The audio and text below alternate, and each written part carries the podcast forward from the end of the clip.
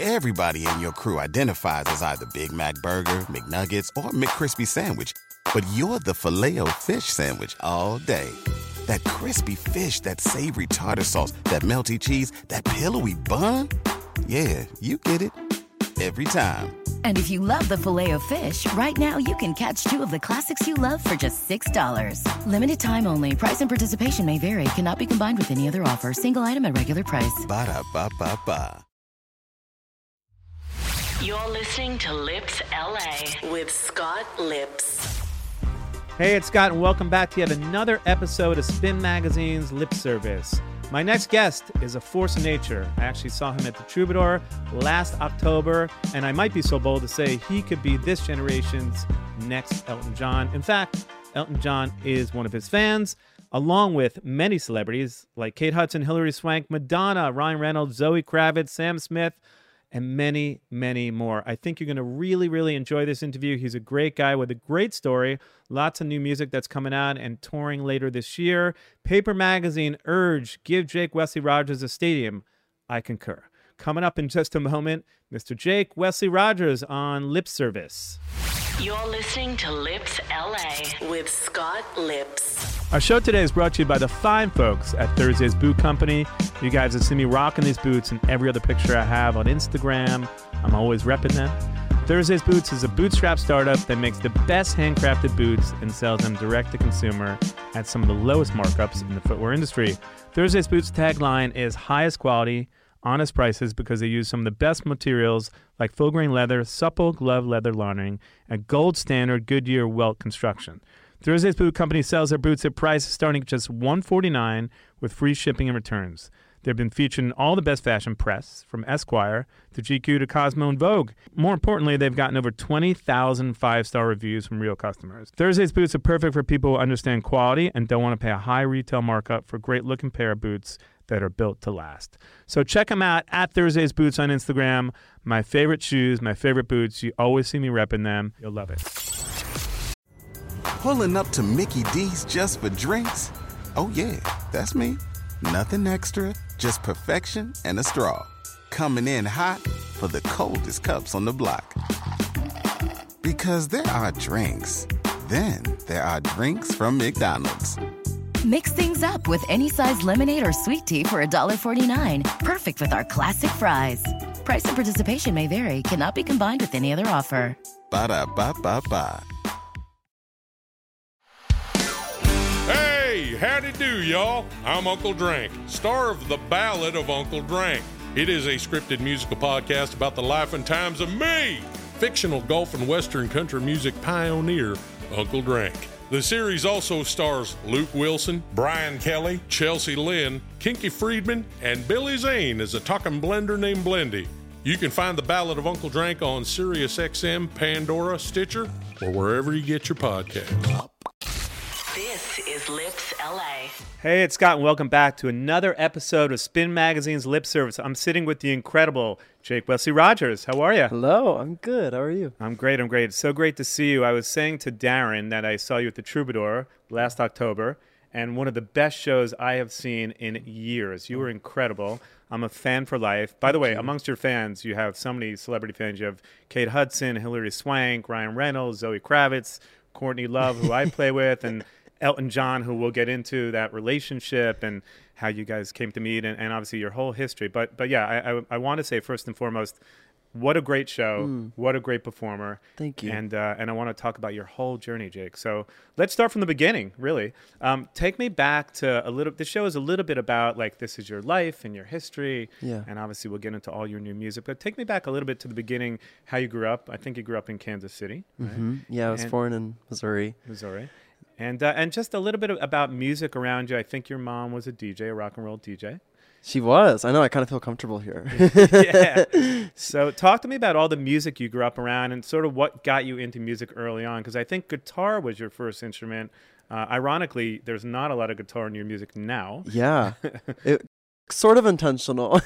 Mainly because in high school I would play in bands, and I I always played keyboard, and all the the guitar players their amps are always so loud. So I think I sort of just subconsciously like took them out of the band, but I'm bringing them back slowly. I'm Yeah, starting was- to love it again. I was going to say on your new single, which we'll get into, it, it feels more almost rock oriented, Yeah. more uh, sort of pop rock. But so early on, it was who were the artists that were inspiring you? Oh, I mean, yeah, my mom worked in rock radio, like you mentioned, and so I was, I was going to a lot of, you know, like late 90s, early 2000s rock concerts, but I feel like I always loved pop music the most, you know? There's just something about it. Like, you know, when I was young, it was Britney and Christina Aguilera, and there's just something about like the spectacle of it and the performance of it. And I think I loved, because I was obsessed with this one Britney Spears DVD, and I just loved watching her, and I loved like the sets and the performance, and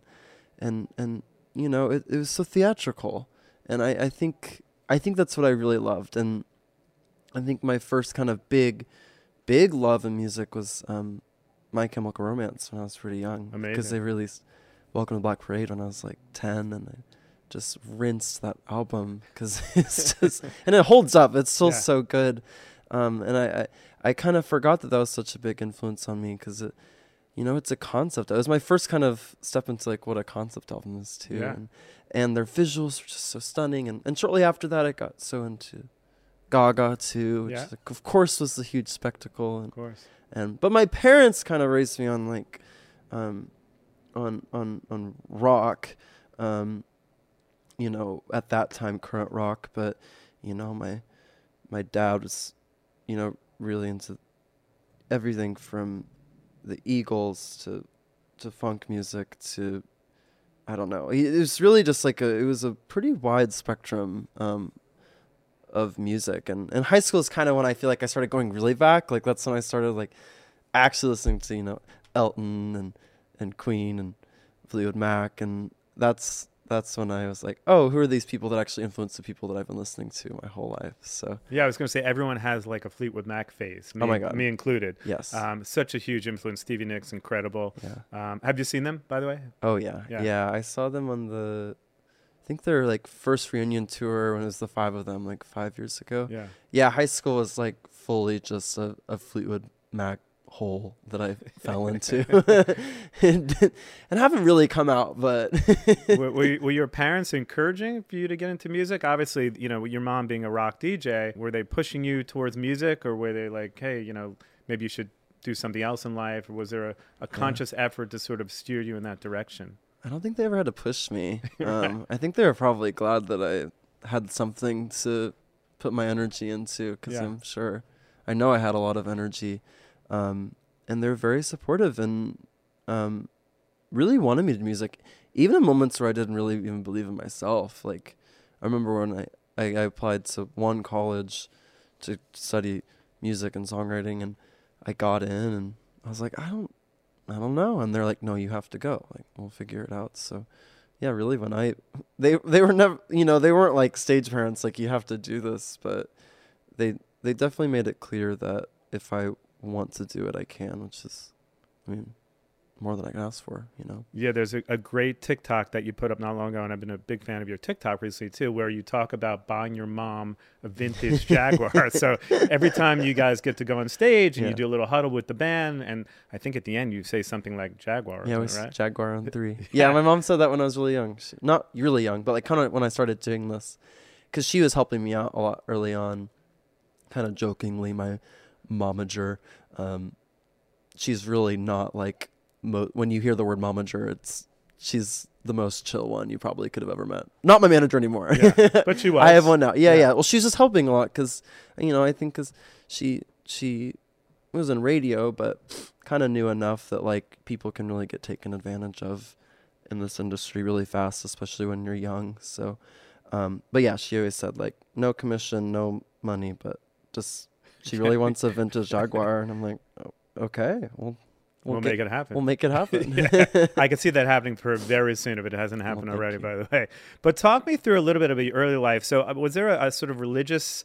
Uh, obviously, you grew up in like the Bible Belt, I believe, Yeah. right? So, was it a very religious childhood for you, or Yeah, I don't I don't remember religion being like super influential in my early childhood. You know, we were Methodists, and I feel like Methodists is pretty watered down and chill. Um, but but being in the Bible Belt, I didn't really notice it till I was older. Until you know I kind of hit puberty and obviously realized I was gay as hell, and they was all around. I was like, oh, like, this is weird. And you go to school and everyone's talking about these things and saying you're going to hell and all this. So that's kind of when it started affecting me, but it really wasn't in my nuclear family as much as it was like, you know, in Missouri there's mega churches like you throw a rock and it will Yeah. hit a mega church. So so that's kind of how I kind of got it by just being around it. And then early on, you started performing really young, Mm-hmm. at 13, 14, almost like a child prodigy. Uh, I, I, I mean, I wouldn't say that it was probably pretty mediocre, but but were you performing, you know, at at your school? Were you performing at, you know, for your family? What what was it? on? I I started doing theater when I was like 11, and you know we moved to Springfield, Missouri, and there's this amazing community theater there. Um, I think that place kind of saved my life too, because no matter what was going on at school or whatever, I had this kind of freaky little place where everybody was a freak, and we just danced and sing and. I think that's also when I just realized how much I love performing. Mm. You know, I like I like writing songs because I like telling my story, but I just there's nothing really compares to going on stage. Definitely. And I would say, you know, some of my favorite singers, be it you know Freddie Mercury or Mick Jagger. I mean, obviously, theater is such an integral part of that performance. If you watch someone like Freddie Mercury, an incredible performer, and you have that. So obviously, you know, theater probably had a big hand in shaping how you went on to perform. Do you, do you think that it did? I think so. You know, I mean, we had this really amazing and intense director named Lorianne, and she just always talks so much about energy and Mm. like, you know, like just little things like when the song is over, like holding the pose and just like standing in the energy and like, like not just going to the next thing, like little things like that. That like when you go see someone play and you see them lose themselves, like ideas like that, like were were shown to me really young. And Mm. I didn't really understand it then, but I think I understand it more now what she was talking about. Definitely. And granted, we were doing like, I don't know, like some like Alice in Wonderland Jr. or something, but like, but it it all connects. Yeah, it know? definitely does. And it definitely carries over to where you're at now. So, Yeah. so you start performing at 13, 14. I happened to stumble upon this uh, great video of you on YouTube, like 15, America's Got Talent. I think I think you were 15, right? Yeah. What was that like? What was that experience like leading up to that? At Mm. that point, were you like, I made it? Or did you think, you know, I don't love this industry? I have some doubts about getting into the industry. What was the experience like for you overall? Yeah, it was complicated because I was 14 when I auditioned for America's Got Talent, and at that point, it was like that's just kind of what it seemed like I should do. You know, I'm 14. I'm not old enough to audition for like The Voice, and I'm in Missouri, and everybody watches watches these shows, and you know, I asked my parents like, "Can we go do this?" And they're like, "Yeah, we'll go take you to audition," you know, and I did, and ended up getting further along than I thought I would. And at that time, it was, I mean, it was a huge learning Yeah. lesson because it is a pretty dark version of the entertainment Mm. industry in that, like, it's not, it's not really about the music. It's just about, you know, the drama and I was going to say the drama, yeah. the perf- the performative nature of it all. So it was really disorienting, honestly. To, but one of the biggest learning lessons in my life was just that I, I, you know, I got, went back to Missouri after I was fifteen. Everyone in your little town's kind of looking at you like, "Oh my God, you did it," and you're like, "I don't feel like I did it," and and and and I think in that moment I I didn't realize it, but I made a, a choice. I was like, you know, this is probably going to be a really long road. Mm. And for some reason, I decided to keep going down because that little quick fix didn't do it for me at all. Yeah, how far along did you get in the process with the show? Um, it doesn't really show you on. Yeah, I know. It's kind of like pre YouTube, so a lot of the clips are like weird and like they'll uh, they're like a half step down or something. I don't know how it works. but um, I made it so like one live round, I think it was like the quarterfinals, and then and then I was eliminated, and then like Sharon Osbourne brought me back for Mm. like the wild card thing. So yeah, I did kind of like two live performances. And do you get to pick the song, or do they give you the song to perform? How does that work? I don't even know how that process. That's a good question. I well, I really wanted to do the chain. Oh, by great song. so Yeah, bad, yeah. and I also wanted to do a Florence and the Machine song, and you know I sent my kind of like I want to do these songs, I love these songs, and then they send back like I'm like no you can't, and they send you back like the weirdest five songs you've ever seen in your life, and you're like maybe maybe they don't want me to do super well. what were the songs? Um, well, I ultimately ended up doing like to- I think "Toxic" by Britney Spears, which is obviously one of the best songs Sure. ever. Um, and I did "Edge of Glory" by Gaga, but I don't even remember the other ones. They're just really random. And I remember the mainly I just remember being like, "Oh, I didn't really get to like do the song I wanted for whatever reason," Yeah. and it doesn't really matter now. But Well, now they should be sorry that you didn't win because obviously you've gone on to do way better than a lot of people. That have won I'm glad show. I didn't win because those contracts, if you win, Oh, yeah. are scary, scary, scary. They, they own you for Yes. life, I'm sure. so, talk me a little bit about Jake. You you moved to Nashville uh, at some point. I think you what maybe 18, 19 when you moved there, yeah. and that really started to shape your career and actually started you on your your journey in songwriting, I believe too, right? Yeah, definitely. I went there to study songwriting at school, and um, you know, the school I went to is kind of like within the Nashville industry a bit, and um, I like played this little showcase my freshman year, and it ended in a publishing deal. So pretty quickly, I was like writing songs professionally, whatever that means, and I had no idea what I was doing.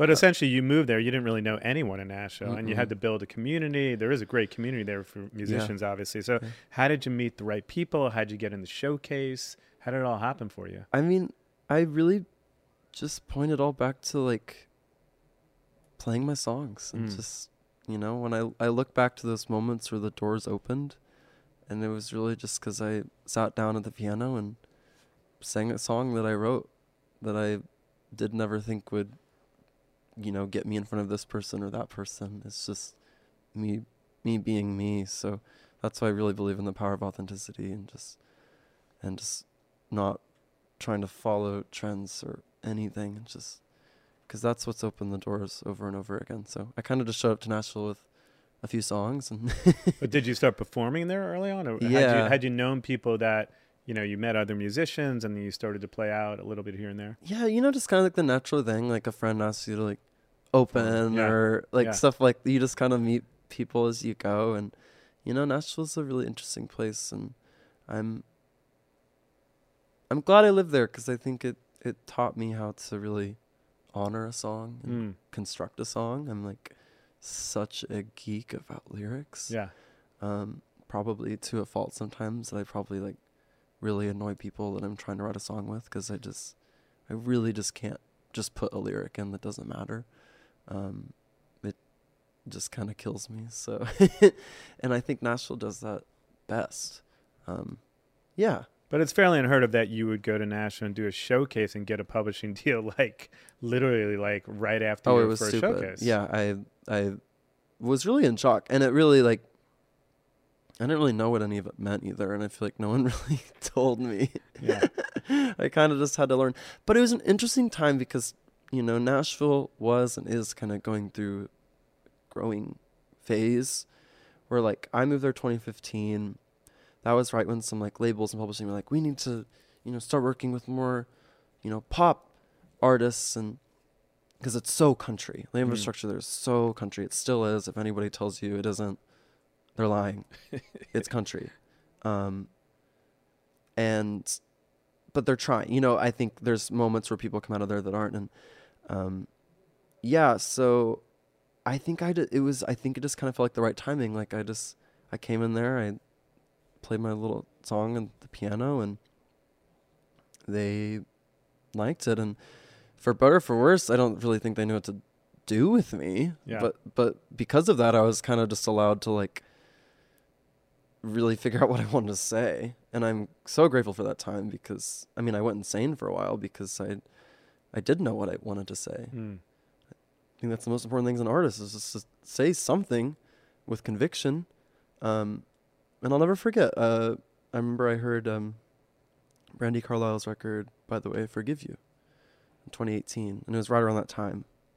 And she said it, you know. She just like I heard it. I heard her truth, and it was like this huge turning point. And, Yeah. You know, that record was made in Nashville, and it just all kind of clicked. And I was living right on Music Row, and I realized I was living like right next to where she recorded it. So I feel like I that really affected me, and really, I really soaked it up. So Do you think it, it took you a while to find your true voice? Because obviously you got in the room early on, writing with people, and, and sometimes it clicks, and sometimes it doesn't Yeah. click, and, and sometimes it does take a while as an artist to really find your true self, and as you mentioned, authenticity. Mm-hmm. And I know that that's a lot about what you stand for. So, how long did it take you to think to find really who you were in terms of songwriting and, and that whole Mm. process after writing with some people that probably didn't click right away? yeah, it was. I mean, I'm still figuring out, but You've definitely figured it out. Thank you, thank Yeah. you. I have more proof now, Yeah. but you know, it took a few took a few years. Mm. I think we really have to we have to imitate before we innovate Mm. in so many ways, and um, I kind of had to try a million things, and it also took me a long time to like, you know, really own who I was. I'd already come out, but like, it was one thing to like go into a room with mostly, n- no offense to anybody, just straight cisgendered men, and then be like in Nashville, and you know, and just be like, my boyfriend, blah blah blah. You know, Yeah, like yeah. it was just even though most people are pretty chill, at least in the music industry, like it took me a while just to kind of own myself, and Yeah. I think right as I started owning myself is when it all sort of clicked and I was able to write about it. But songs for me, I mean, I, you know, I was writing songs before I came out, and they were always kind of this like sort of prophetic like things I wasn't able to say yet. I would say somewhat autobiographical. A lot of your writing comes within that, right? Yeah, totally. Yeah. You know, I, I do like for it to be my story for the most part and um yeah. Yeah. Yeah. And along the way, you meet Justin Tranter, who's an incredible writer, uh, has a label with Warner Brothers, who you know signed Mhm. to.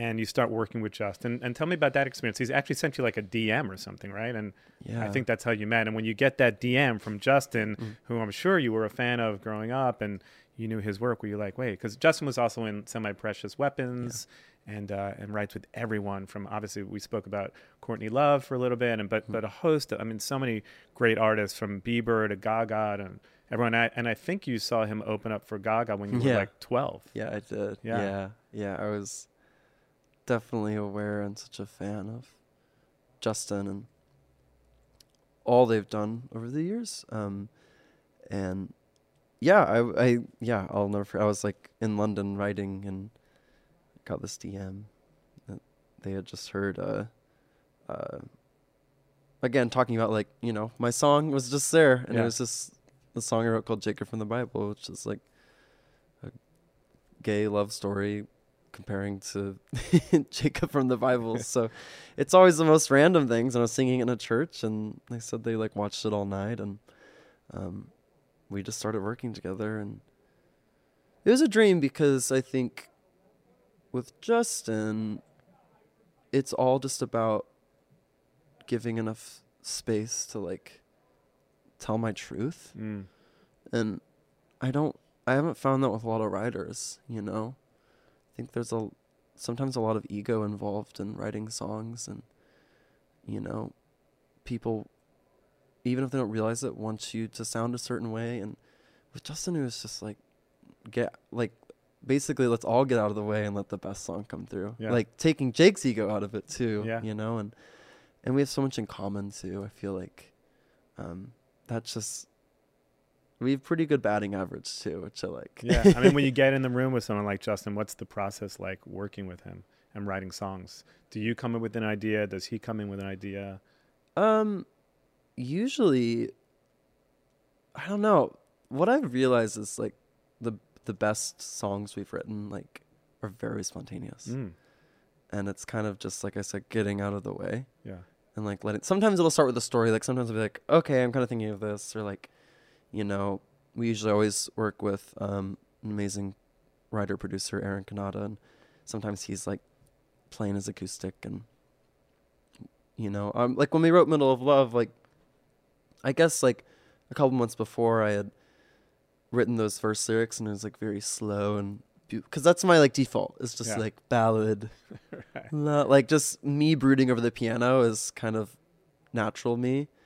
Um, Pluto, which is an amazing song. Exactly, and yeah. same, yeah. yeah, kind of like that's that's more my normal tempo. And then, but that day was I think Justin was like, "What if we just, what if we just put a click and make it this fast?" You know. So it's kind of that's what I like about Justin too, because it is very gentle. It's just like a suggestion. We don't have to do it, um, but obviously it turned out great, and you know that little ballad turned into a ver- like a very anthemic, upbeat moment. Yeah. You know. I heard, and uh, uh, correct me if I'm wrong, but that you actually used to storyboard your ideas for songs. So, and you, you're very organized, like I am too. And I guess everything's like in emails and folders, and it's like here are all my songs storyboarded before I've even written them, which is incredible. You never, you don't really hear about the writing Hmm. process done like that. Is that sort of how some of your ideas came about? Like maybe there were like picture inspirations or just concepts that you had first. Yeah, totally. I mean, a lot of it's very visual. I feel like I usually start with like a mood board. Um, Which is amazing. At least the last couple projects I have, um, and even now as I'm kind of gearing up to write my first full length and, and finish that, it's like it's very conceptual before it's even actual. I love it. So, Yeah. what was the story behind Darkbird? It was something regarding a tattoo, I believe, right? Yeah, um I well Darkbird for me like I I last May, you know, I went through this big breakup and put all my stuff in storage, left Nashville, and I went to New Orleans cuz something just told me to go to New Orleans. It was kind of like a gut feeling that didn't really make sense, but I'm glad I did cuz right when I did that was kind of when everything opened up. You Mm. know, I felt like um, that's kind of right when the music started happening and we were releasing everything. And it's a really magical time. And I just met some really powerful people. And one of these people, one of this, this person, they had this raven tattoo. And um, they're from Alaska. And they told me this story of um, um, where they're from, this indigenous story of the raven.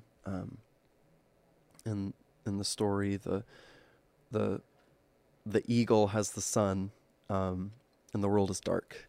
So it's a creation story, and the raven is this trickster and disguises itself and steals the sun from the eagle and Mm. gives it away. So it was this intimate moment with the stranger as they told me this, and um, we were sitting by like the Mississippi River, and they just kept saying like, "Steal the sun, steal the sun, steal the sun." You know, it's like, and it's so it kind of became this like, you know, this mantra in me to steal the sun, and that it is our it's it's our darkest qualities that connect us, that Yeah. make us the most human, and nothing human is alien, and and all those qualities bring so much light to us. So that song's kind of you know it's like it's kind of celebrating the like okay just burn your whole life down because I kind of burned my whole life down, and I really love what I've been able to build. Yeah, definitely. And even Darkbird, I was saying to you before, it's it's a different it's a different Jake Wesley Rogers, right? It's actually more, I would say, not guitar oriented, but like just a, a heavier sound, a more robust sound. Usually, it's yourself and a piano, and, and it feels a little bit more uh, streamlined in terms of the the, the uh, musicianship. Now you've added this grandiose pop thing, which is incredible. And what a great song! Uh, and you have a couple other songs that are dropping. I think in the next few weeks. Let's talk about those too. Yeah, yeah. I have this one, Lavender Forever. I'm really excited about. You know, I think if Darkbird is kind of a this dark, um, rock energy, I feel like this one is kind of the flip side of it. The the light that comes after it and the celebration that comes after you burn your life down. I love I love artists like uh, like Bowie that constantly change and evolve and and like yourself I would say too. I mean, how important would you say like is image to you and fashion and a lot of things when you when you look at artists like Bowie, you see how they've evolved over the years. I mean, do you relate to an artist like David? And Totally. Yeah. Um, I think reinvention is Yeah. key. And sometimes I feel like I like have to slow myself down a little bit Yeah.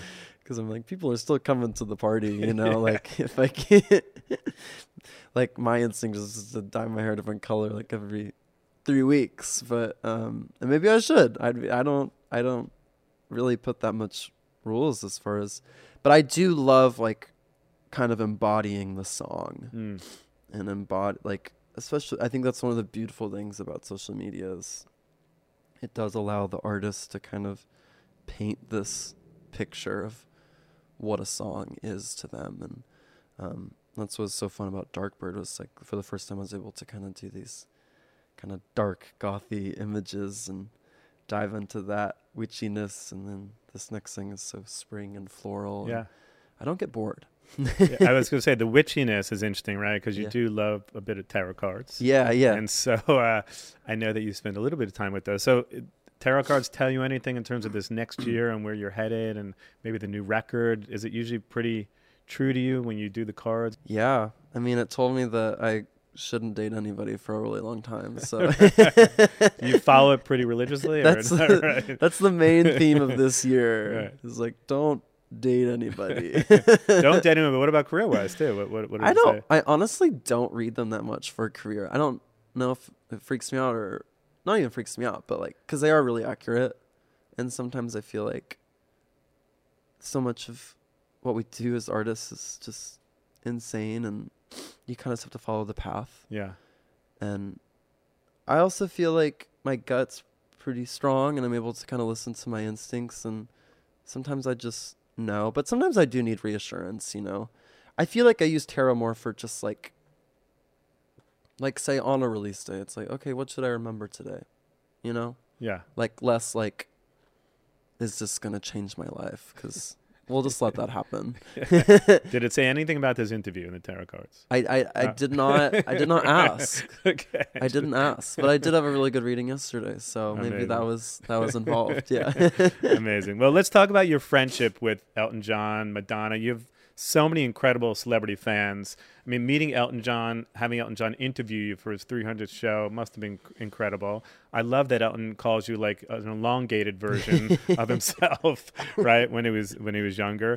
Um, how did it feel to be interviewed by him and to have him be such a huge fan? I think that Jake from the Scissor Sisters, Jake Shears, Mm-hmm. initially turned him on to Middle Love, or, or and, and that's how you guys met, right? yeah, Jake was one of the people I met in New Orleans. So Oh, okay. All leading of- back to the. it really does. yeah, it all yeah. leads back. I think that's one of the reasons I was supposed to go was to meet Jake and So where'd you meet Jake, by the way? How did you how did you come to meet him? Jake was we met this is kind of random, but the music video I did for Momentary when I was in New Orleans, I flew to LA to film that video and the stylist, um, Olivia Purdock, had just worked with Jake. And she was like, Where are you living? I was like, I'm in New Orleans and um, she's like, "Oh, I know Jake Shears." And I knew who Jake Shears was, and she was like, "I'll introduce you to you." And I thought she was kind of, you know, people say that all the yeah, time, yeah, like, they never do. yeah, exactly. but then right I got back, she's like, oh, and then Jake like called me, and that's I feel like that's like the New Orleans spirit though. Is Mm. like, it is so friendly and welcoming because it's such a weird place. Yeah. you know, and also not many people just go there. So I think when you go there and and and, and Jake has a place there, he was just immediately welcoming, and I met this beautiful group of creative, fabulous people through him. And yeah, I played him some of my s- songs, and he was like, Elton needs to hear this. And I was kind of like, You're like Elton Ok- John needs this? okay. sure. and again, I was like, you know, people say things Right, like, right, yeah, you can send it if Yeah. you want to send it. And then Um, do you get a phone call from Elton John, or how does it? how no, do I didn't talk to him until uh, the interview, but yeah. Um, So someone, let's say at the label, Darren or someone comes to you and says, "Hey, Elton John actually wants to interview you." About yeah, yeah. He told Jake. We were kind of like talking through Jake for a minute, and the whole time I was still just kind of dissociating.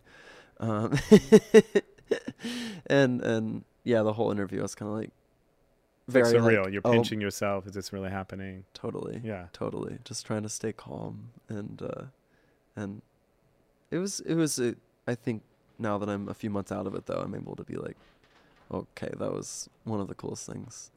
Now, has he come to see you play yet, or have you? No, sadly, um, just because of COVID, we haven't been able to connect Yeah, I was with Jake again in New Orleans, and we saw him play, but his whole tour was like locked down, so we couldn't even say hi. But But I do have some intel. This interview probably won't run till around April, May. Okay. I think you might be performing somewhere where Elton is. So I think you will officially yes, meet in person. Hey, so hey, it uh, might be on the Instagram. Yeah. So in the future, yeah. Well, yeah. By the time this is out, it'll be public, and there is a tour I believe coming out later this year. You'll be announcing touring plans. yeah, You very excited very about it? soon. Oh God, I'm so excited. I've just, I think that's. That was one of the weirdest parts about releasing music, like kind of during the heat of COVID, was just couldn't play.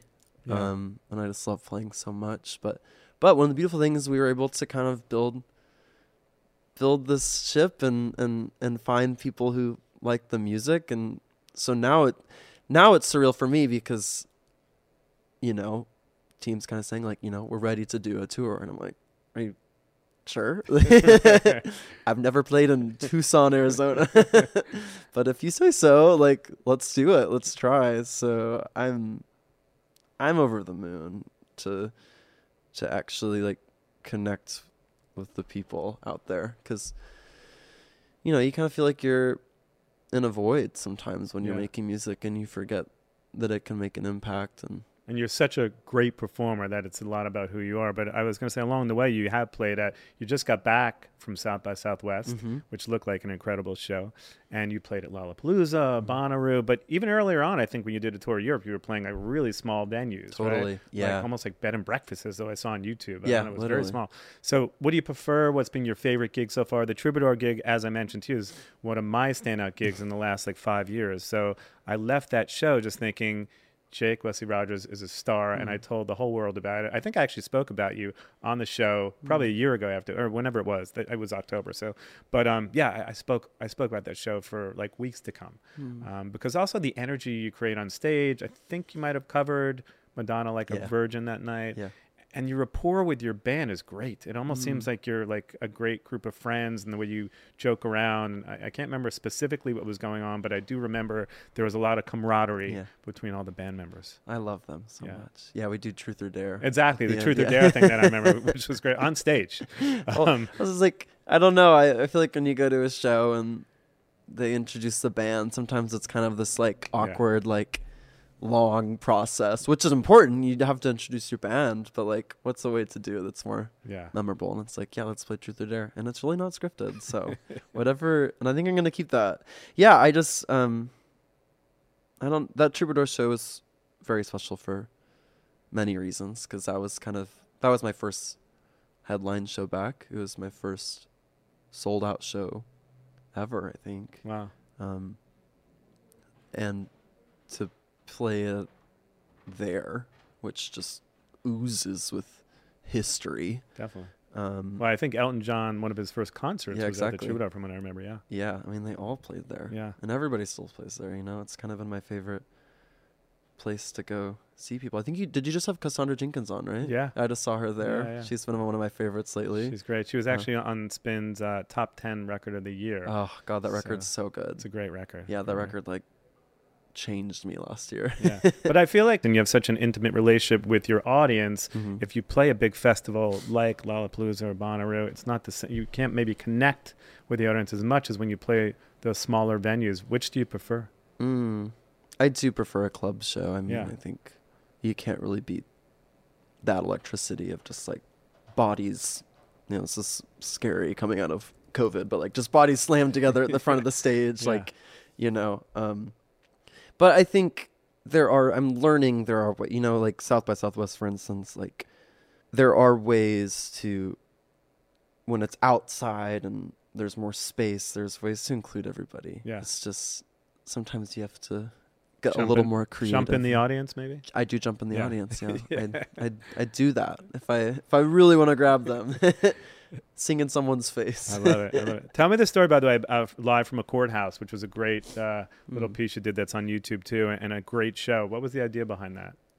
Well, we did that because um, I couldn't play a show Yeah, because that was May of or April of 2021. So the idea was like well, one of the biggest selling points of me is my live performance. So we need to like as we release music, we need to be able to share that. So we had a few different ideas for live performances and I kind of I don't know, I a lot of the songs on the EP are kind of about like either weddings or funerals or kind of like the like the things we do as humans because perhaps we feel like we have to and um I was I was still in Nashville and there's this like old ass courthouse and it was perfect. It was so like 70s and like paneled and um you know I, I wanted to to kind of bring my songs into this place especially in like a southern courthouse like the I can't even begin to imagine What went the history the there, terrible Yeah, things that have probably happened there. I'm sure. um and the exclusion of so many people there and Mm. um and specifically I was just thinking of you know queerness and you're getting married at the courthouse like even though that's allowed now like it's definitely not like I think if this was in like a tiny town you know? Yeah. so it was a lot of things and you know we were able just to kind of bring our love into it and it's one of my favorite things I've ever done. And it's you know kind of the first thing that opened a door to a lot of people. Like that's we I posted that performance and that's the thing that like Kate Hudson shared that day and it kind of brought all these new people into my m- music so yeah I'm just thrilled with how it turned out It was incredible. Speaking of Kate Hudson, you have an incredible celebrity fan base, like we spoke about. Have you met all these celebrity fans of yours so far, or some of them? I haven't met all of them but some of them I have I met Kate Hudson came to my show in New York City which is so sweet which is so funny because it was like you know Mercury Lounge which Yeah. is like Great place. An amazing venue, but it's Yeah. just so funny. that- you know, this kind of like there's no backstage. Yeah. You know, like Right.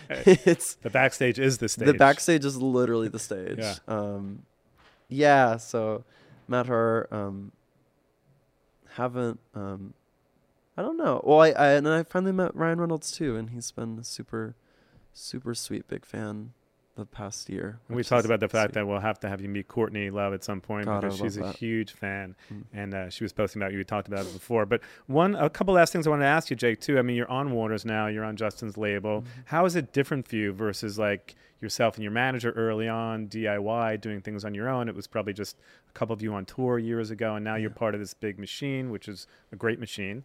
Uh, and we love the folks at Warner's. Yeah. Um, but uh, tell me how, how life is different for you now. When you put out a record now, how does life how is life different? Obviously, you do a lot of these things, but also, like I said, and we were talking about it, you're on you know you're on Ellen, you're on Jimmy Fallon, you're on all these amazing talk shows now. And early on, you were just playing little venues. So I, I think things have to be different for you now. And just talk about breaking a newer artist now. What it, what it means to you to be part of this different method of uh, of being a performer. Yeah. Um, things are definitely different, but I always just have to come back to the music and the songs Yeah.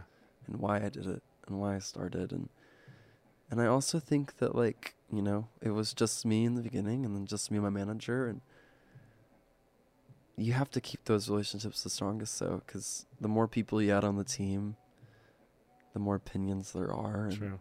um, luckily, I've been really blessed with a team that kind of, for the most part, just agrees with what I'm doing, and they kind of just let me do what I want to do, and um, but also like get, step in when when when Jake isn't seeing super clearly too. So it's a lot, you know. I won't I won't lie. I think it's a lot to juggle, just like you know, writing and then making TikToks and then doing the visuals and but it's the I mean, it's a gift too to be able to do this and it's a privilege and I have to like zoom out Yeah. a lot. Yeah. And and just kind of realize how magnificent Life is. life is. Yeah. Well, I'm excited for the full length record. thank you. The music is fantastic. The tour coming up.